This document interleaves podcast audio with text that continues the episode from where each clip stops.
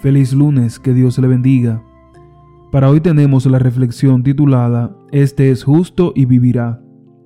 Ezequiel 18:9 dice, Que camina en mis ordenanzas y guarda mis decretos a fin de actuar rectamente, este es justo y vivirá, dice Jehová el Señor. Francis Schaeffer estaba presentando una alocución ante un grupo de abogados y les preguntó, ¿qué no debe faltar en una oficina de abogados? Tras intercambiar algunas ideas con los letrados, les lanzó otra pregunta. ¿Qué han hecho ante el Tribunal Supremo últimamente? Uno de los que se sintieron motivados a examinar su vida y su trabajo al oír esa pregunta fue el abogado John Whitehead.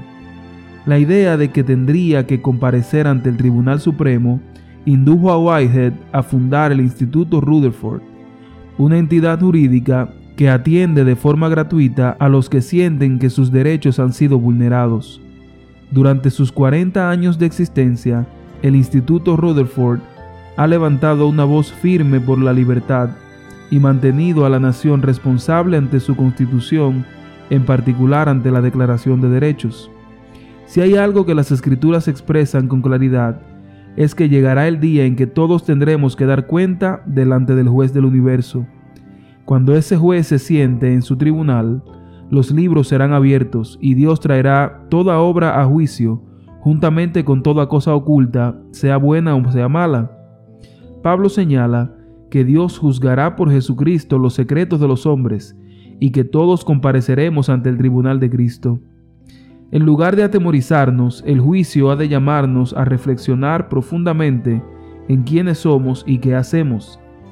Saber que tendrá que comparecer delante del Tribunal Supremo motivó a Whitehead a replantearse su propósito en esta vida. La idea del juicio lo impulsó a ser más compasivo. El justo no es el implacable, el justo es el bondadoso. Así lo dice Ezequiel. El hombre que es justo actúa conforme al derecho y la justicia.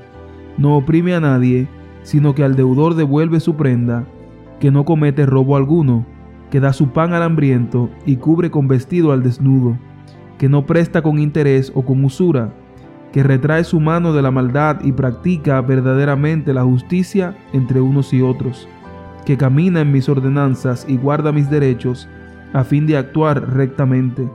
Este es justo y vivirá, dice Jehová el Señor. Este es el devocional correspondiente al 20 de noviembre en el libro Yo estoy contigo, escrito por el pastor Vladimir Polanco. Que Dios le bendiga.